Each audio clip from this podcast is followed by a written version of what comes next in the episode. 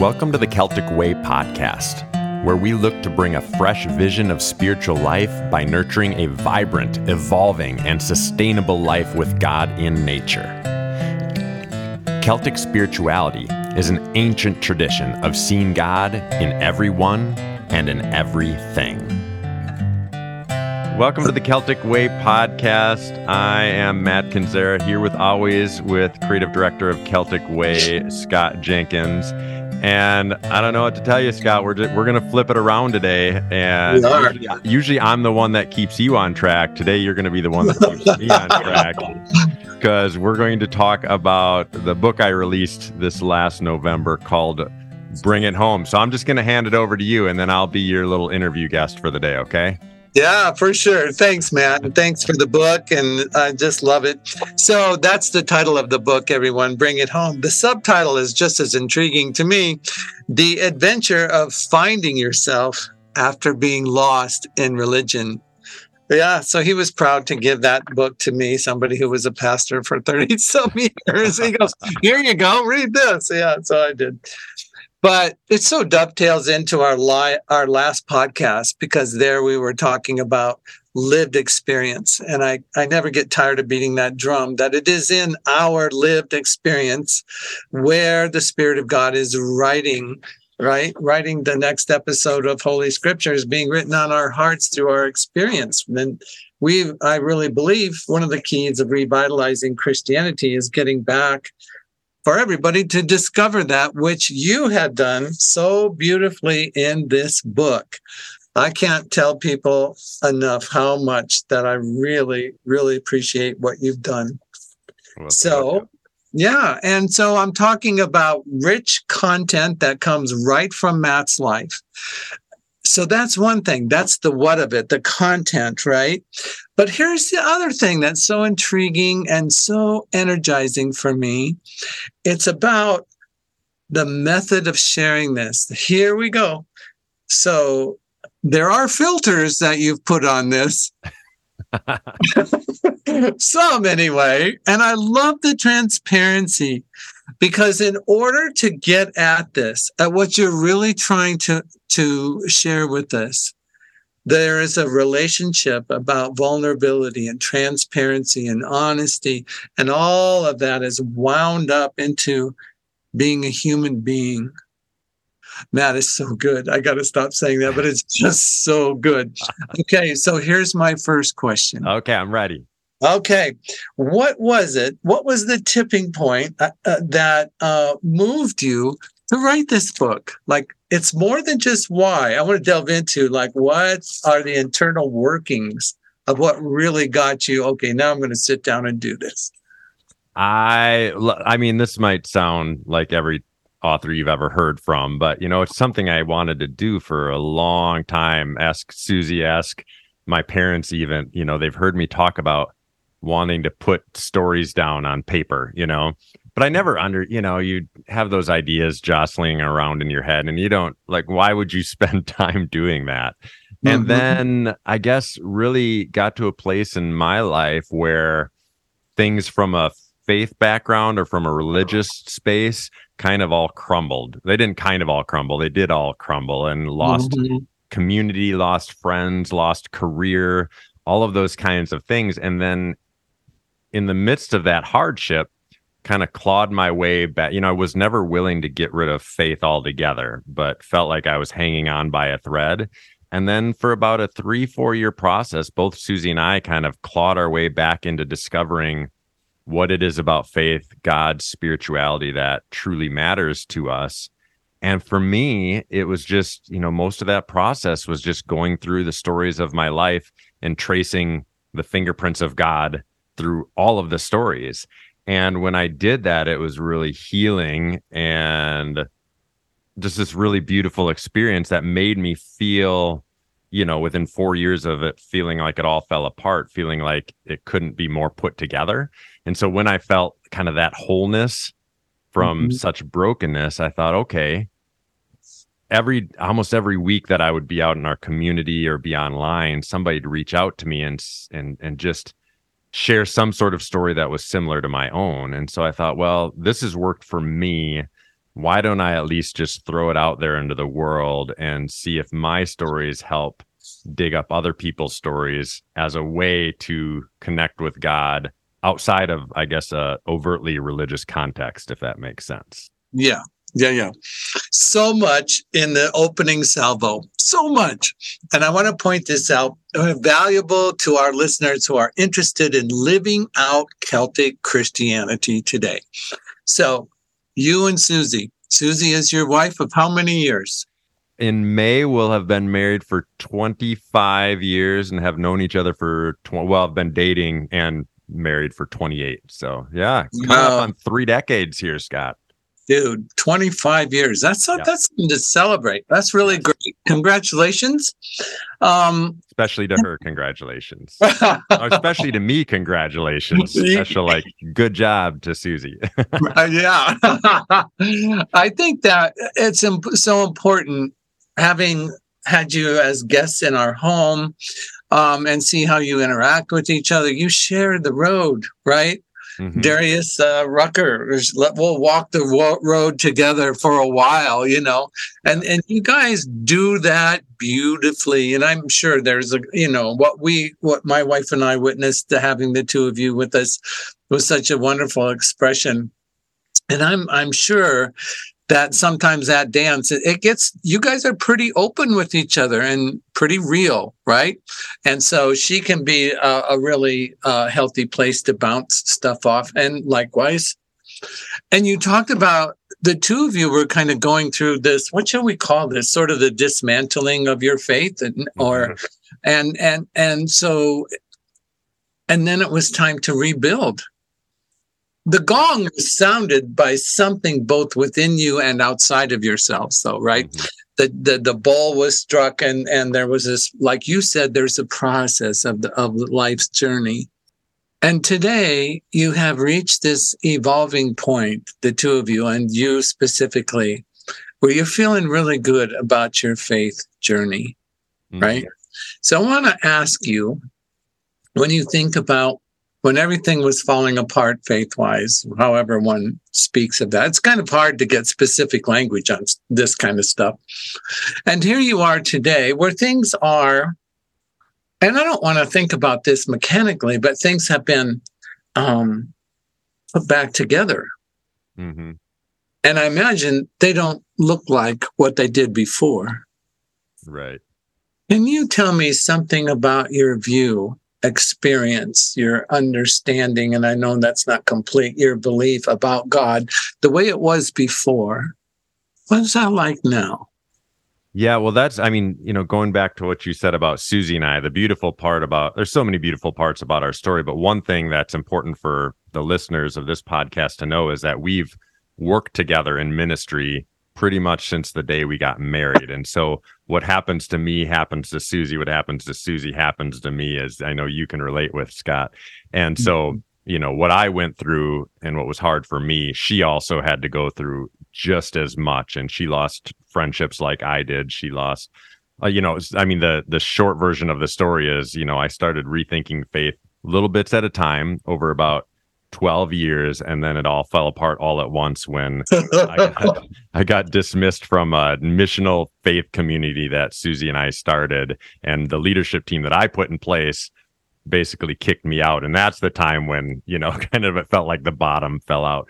But for me and speaking of the book the reason why the book is so important is because I feel like my understanding of God as a young person um, kind of went off the rails through earlier adulthood. And now it's almost as if it's come back to this very beautiful, simplistic connection with all sort of faith. And so, you know, as I was growing up, the thing the thing that makes me a bit celtic not only just my irish roots you know because i'm polish so i'm not mm-hmm. celtic but as far as celtic spirituality number one my priest was was uh from Ireland. But number two, um, the way I came to understand faith, the first thing I can remember about questioning or asking things about God was by I, would sit out on this rock behind my pro- the property that I grew up on. And I remember just looking out at the Wisconsin River Valley, just just having that really overt question of like, is it possible for there not to be a God if all of this exists?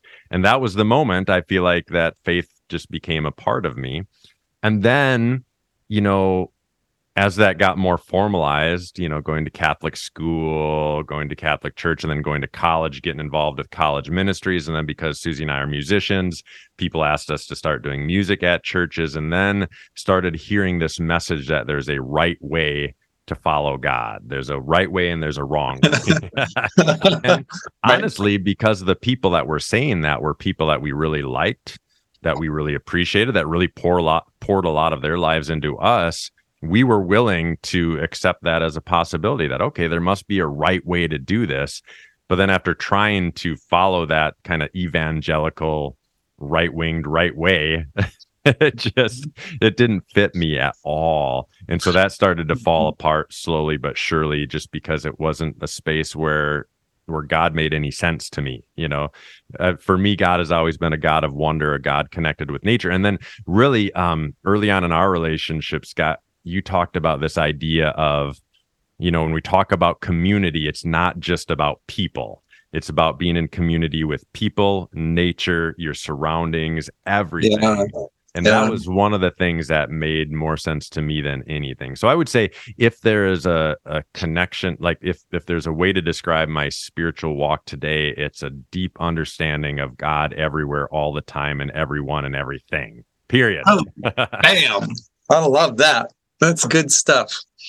Because this is the story of your life, obviously this is not like climbing the stairway to heaven, which everything is on a on a movement where everything's getting better and clearer and better. And so you've talked about how it has it was assembled, it's disassembled, now it's being reassembled, and it's a, and it's a process, you know, and that comes out so clearly in your book. And there are such wonderful successes that you share in your book, and there are some just fall on your face, fall flat on your face failures, aren't they? I mean, just some, and then there's a couple embarrassing episodes in there. I'm trying not to give it away. I will never forget the image of you climbing over this fence that has the, the barbs sticking up and, and ripping out your jeans as you're coming down on the other side. And and so that's kind of like one sense of like a failure or a mis- whatever. Mm-hmm. um, but i want to uh, get a little more serious with you. So here uh, these are end of the spectrums right? So we have failures here successes here. They play a similar role in our lives if we can accept that. What role do failures and successes offer you over the years?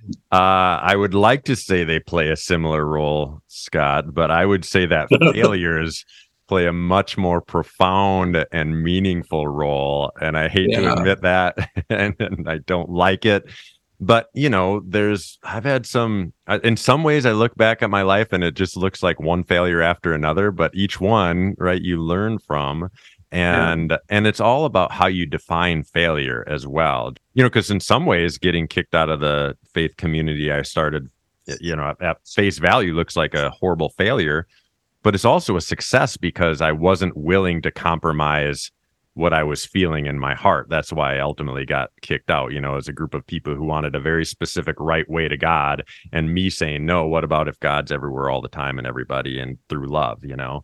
Um, yeah. And so it's a failure that I got kicked out, but it's a success that I stuck to what I believe deep inside. You know, I got, um, I basically got dismissed as a prison chaplain, which looks like a failure because I I basically got let go, but it's a success because I went in there committing to never give up on the men that I was there to serve. Right. And so I wasn't going to bow my knee to the administration in order to, you know, go against why I was there. And so it's interesting because most failures can you can also just look at them differently and see a success out of it. You know, your your most difficult spaces in your marriage feel like yeah. a failure when you let your spouse down or when with your kids you right. feel like a failure when you let your kids down but as long as you learn from that and your marriage gets better and your relationships with your kids get better then it's so wonderful i don't i mean the only thing i guess i've learned from successes in life like overt successes is that you know it's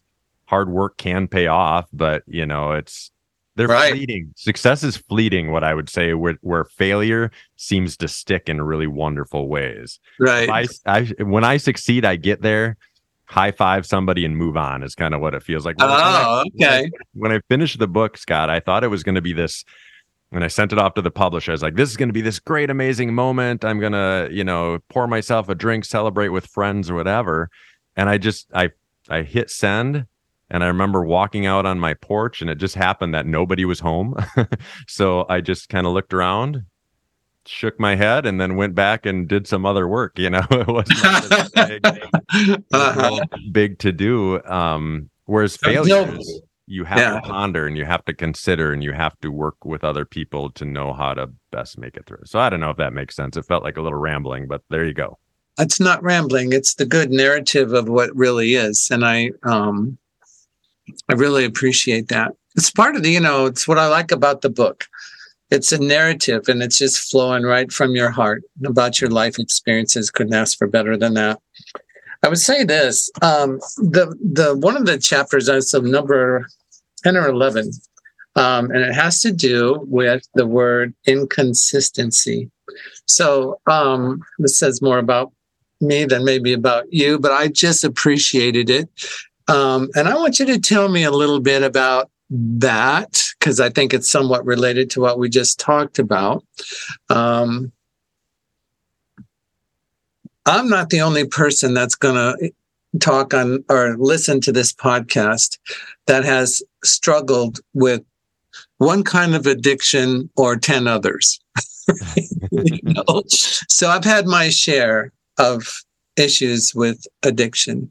And I came across this chapter the first time, inconsistency, and I went around it. Mm, The word and being right there as a title of a chapter, I was like, okay, so um, I think I'm going to move on. I'll come back to this, you know. right, right. Um, of course, I went back. So, talk to me about that chapter of inconsistency because I, as a spiritual director, this is one of the words I hear most often in people's. They're like, the spiritual journey is filled with inconsistency. What message do you have for those folks? Yeah, I would say yes, it is. And I would say that's part of life. But I think for me, this was one of the big things that really started me questioning some of the leaders that I was listening to. And it really came down to like, I believe so deeply in my heart and like the very core of my being that God, wherever love is, that's where God is. So if you want to find God, look to wherever you see love in this world, and He'll be right there. I mean, God will be everywhere, but if you want to see the most vibrant version of God, it will be like the center that. of love. But the message I was hearing from the religious circles that I was in is that if you don't do it right, then you're going to get pun- punished. Like not just punished, but like in, in the chapter I talk about, like a youth group that was talking about the idea of hell. You know, the the inconsistency that I was seeing is we would talk about love so much, but then we would talk about hell so much at the same time in the same religious constructs. And if if love looks like a God who sends people to hell in the way that we were talking about it, to me it seemed like a very abusive relationship. And if that was between a man and a woman, we would tell that woman to get out of there and we might even call the cops on the man, right? We Right. probably would. But Yeah. when we talk about it in the context of God, we say, oh, it's a beautiful rendition of love, which to me seemed like a wild inconsistency. So I either had to have a different idea of God or I had to have a diff- or I had to have a different idea of the afterlife. And for me, Yeah. you know, I choose to rethink kind of the idea of of hell as opposed to rethink the idea of the God of Right. love Yeah. and uh, but that's one of the most interesting topics you know I, it's amazing to me because it's such a core theology of modern christianity yet i bring it up in normal conversation to just about any person who identifies as christian and they Yeah. will they will lean toward the way that you know i would say i think they will lean toward the idea that yes this doesn't make sense yet Right. they continue to you know walk down the same path which is interesting and so, I mean, love's got to be love, right? Love can't. There's. I heard this quote, Scott. Said, "There's no hate like good Christian love." Oh, oh, ouch. That, Ouch. that sums up what I was trying to get across in that chapter about Right. inconsistencies. I just appreciated that you named it and put it out there. Yeah. You know, because right when I think, and maybe a, a lot of our listeners are the same, you know, it's like right when I think I had resolved this for myself, you know, I'll be in a setting, something will come up, something, and I'll come back to this chapter. I've come back to this chapter more than any other chapter in this book to say, hey, get your act together. What's real is real, you know? Mm-hmm. And yeah, so that's one of what's one I appreciate the most. What do you hope for those of us who have read or who are going to read the book? Um, what do you hope for us?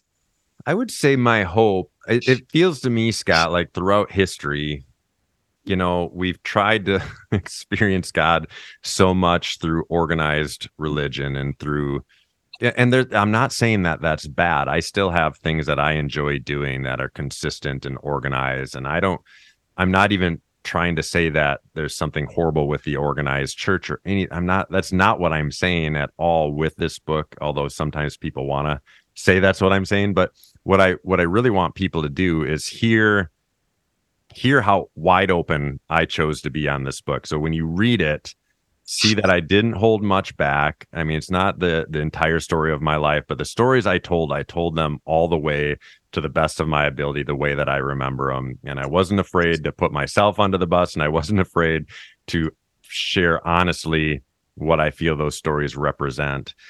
But the idea behind the book is that if you read it, I hope that it'll challenge you to connect with your own story in the way that I connected with mine by writing mm-hmm. this book. And I believe that if you attempt to see God in some of those, you know, incredible moments of your own story, you'll understand a fuller, more rich version of God who shows up in the middle of your failures, who shows up in the midst of your successes, who shows up in your parenting and your relationship with your wife and when you were a child and when you had to face death and things like that, you know, and and in all of it God, you know, and all of it God's presence. Yeah. So my hope is that it would just cause people to take a moment to pause, reflect on their own story, maybe even journal their own story, maybe write down pieces of their own story mm-hmm. as a tool to have a greater connection with with God in in your own life. You know, so I don't want people I I want people to laugh. I want people to think. I want people to enjoy the stories, but only so much as it encourages you to think about your own stories and then right. see God there. Right. I really uh, uh, got that from you. I didn't get like, here I am, look at me. I got like, I'm a prism. Look at all the different colors that have come out from my life, you right. know? And it's it's so true. You you hold up the basic truth. If we really want to experience and know God deeply, we are not going to be able to circumvent uh, re-experiencing, going back and looking at and knowing ourselves well, right? Mm. The two are inseparable as they go hand in hand. I think sometimes I'm going to say this. I teach a scripture class, have for three years, and before that, I've taught quite a bit.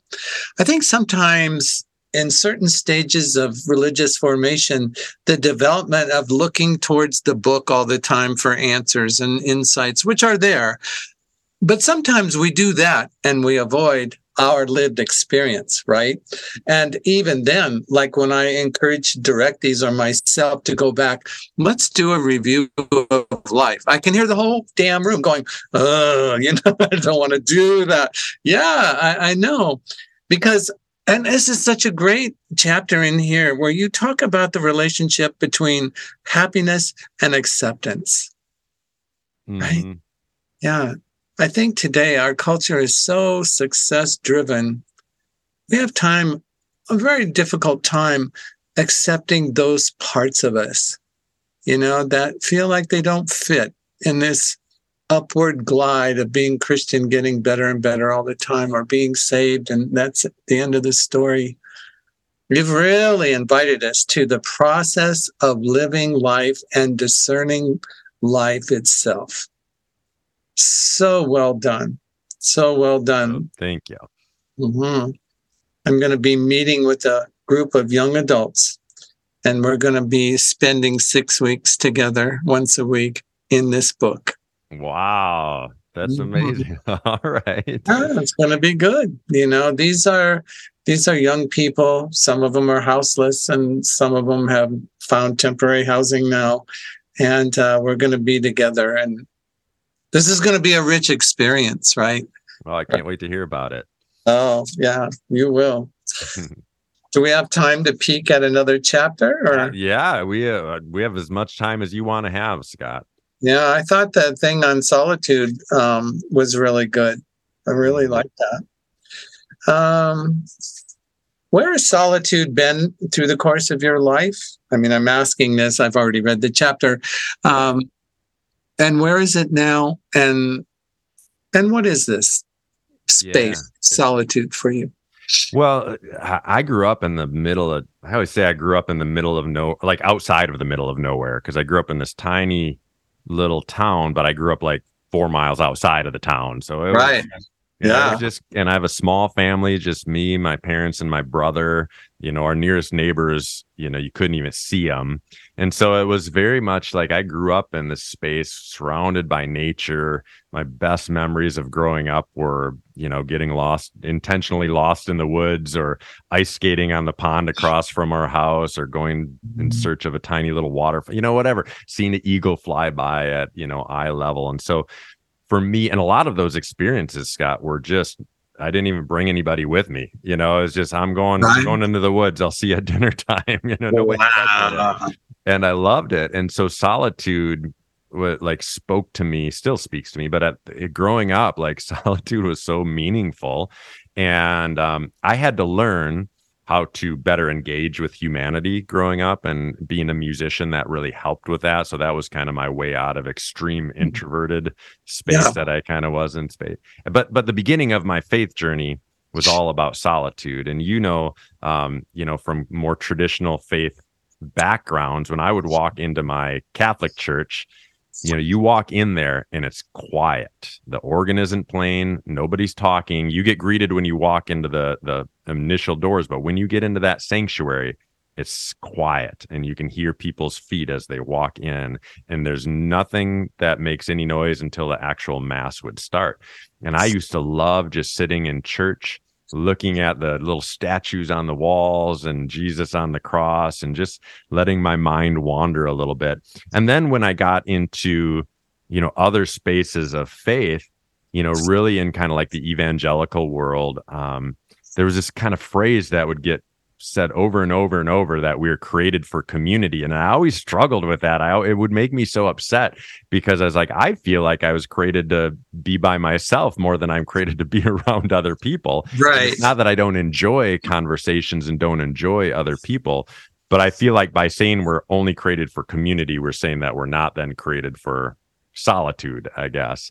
And right. so i you know and you then i would walk into churches in my early adult life um, and they would be so loud and there'd be you know you you had that young girl call it the big show once and that's what it oh yeah mm-hmm. walk in and there's like a countdown happening on the screens and the band is really loud and the preacher is yelling at you and, and I was just like whoa and um and I think you know I I tried to believe that okay well these people are saying this the way we're supposed to do it so I'm trying to go along with it but it just you know I just never like in so many spaces in my life, I just felt like I wasn't fitting in.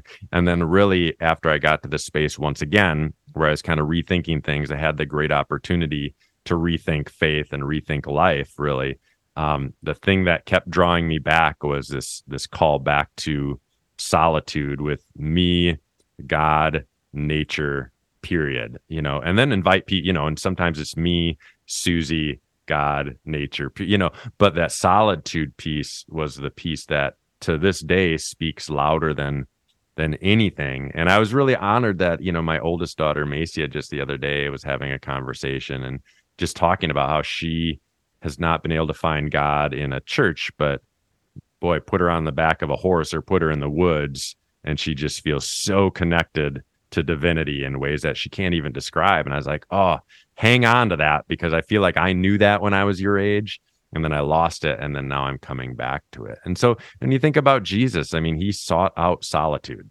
He he in, he was intentional about it. And so yeah. I want to follow in those footsteps and and in this world, Scott, doesn't come easy. You know, we're thankful that we live, you know, Susie and I live out on a little 4 acre hobby farm, again kind of in the middle of nowhere. So we're thankful that solitude is is easy to find but for most and in most settings professionally and personally it's so hard to find. And so yeah. you gotta you gotta you gotta seek after it because i think your connection with god will be much more lovely because of it. I do too. Well stated. Thank you. I think it's also the whole solitude thing and wanting that and receiving the gift that's there is countercultural you know? Mm-hmm. our culture is not wired they're like, what? Yeah, no. I was I was on an airplane a couple months ago and I remember it and it just stuck out to me. This guy, he was having a conversation not with me but with somebody else and somehow they were wanting to connect and his response was, "Well, I don't have social media so you won't find me there." And I remember like the whole plane just looked at him and it wasn't like they looked at him like he was crazy. It was almost like they looked at him and wished they had what he had because yes. I think that social media space takes so much of our yeah. away. I'm hoping for us to have a rabbi, Rabbi Alan Ullman, on whose ministry is going around the country into people's homes and teaching the scriptures from a Socratic method as a rabbi. Wow. One of the most powerful experiences. And I said to him one time when I was with him, I said, How do you advertise? And he's like, I don't not on social media. I'm not on Facebook. I'm not, I don't have a website. I'm like, he said, people tell people. Well, this has been such a wonderful conversation. Um, obviously, I'm a big fan of your book. Um, where can people find this work, Matt? Where's it? How do they find this? Well, this was put out through Lake Drive Book, so it is published. It's not something I self-published. It was, you know, and that was another story in itself. I was planning on self-publishing, and and just the relationship just showed up out of nowhere, which was awesome. Uh, so you can find it anywhere you find books. So Amazon, Barnes and Noble, etc. Otherwise, you can just go to my website. Um, if you want a signed copy, you, know, you can just reach out to me at just go to the website at mattkinzera.com or my email is just hello at mattkinzera.com and I'm happy to send you a copy as well. Sounds good. And I saw online that you and Susie did an in person sort of promo. Or you have any more of those in person events coming up? Well, we're we're exploring gathering together as people of faith, and so we've started. We've committed to doing it for a year. We call it the Chapel. We're in we're in Eau Claire, Wisconsin, and so each month will probably be a different venue, but we're just going to gather and talk about faith and talk about kind of a new way forward or a different way forward, I guess. And so um, we'll be doing that, but then we're also going to be doing some traveling and some you know specific work regarding the book. And so, speaking of, you know, the dream, the hope, the, the little earmark on the calendar is to be out in the Denver area at the end of June at at one of your gatherings as well. So just oh. keep your ears oh. open. And uh, again, if you keep your eye on on the website, we'll let you know where I'm going to be as well. So I love hearing that. Oh, good deal. Well, thank you very much for this work and sharing your life and for the time you've given us today and, and every month. Really appreciate you guys very much. Want to close because here we are, January 30th, when we're recording. And February 1st is quite a day in, in the Celtic calendar. It is introducing to us the season of Imbolc, which uh, technically means the beginning of springtime. I don't know how where it is, how it is where you are, Matt, but springtime seems a long ways away. So always to remember about the Celtic calendar, it's not based on dates and times, but it's based on what's happening outside. So, um, but the feast of Imbolc is uh, is very very important. It's when the ewes, the female sheep, begin to give birth and give forth their milk, and it, it shouts out that believe it or not, there are longer and warmer days coming. And um, February 1st is also the great uh, festival day of one of our great saints, St. Bridget. And um, St. Bridget was convinced uh, in her heart that um, this is where you're going to find God, is exactly what you said, is that we're going to find God in everywhere, in everything, in everyone, in every animal, and every plant. And this is very much what your book is about. You know, it's just like, yeah, this is so timely and so good for us. keeping the Celtic theme alive by the lived experience of your life that you have shared with us, and will encourage other people to find the living God in their lived experiences as well. So, great job with this, and keep living life. And let's see what comes after this. Maybe another book. Maybe we'll see. thanks, thanks for having the conversation. I appreciate you it. It's fun. Take care and thank you.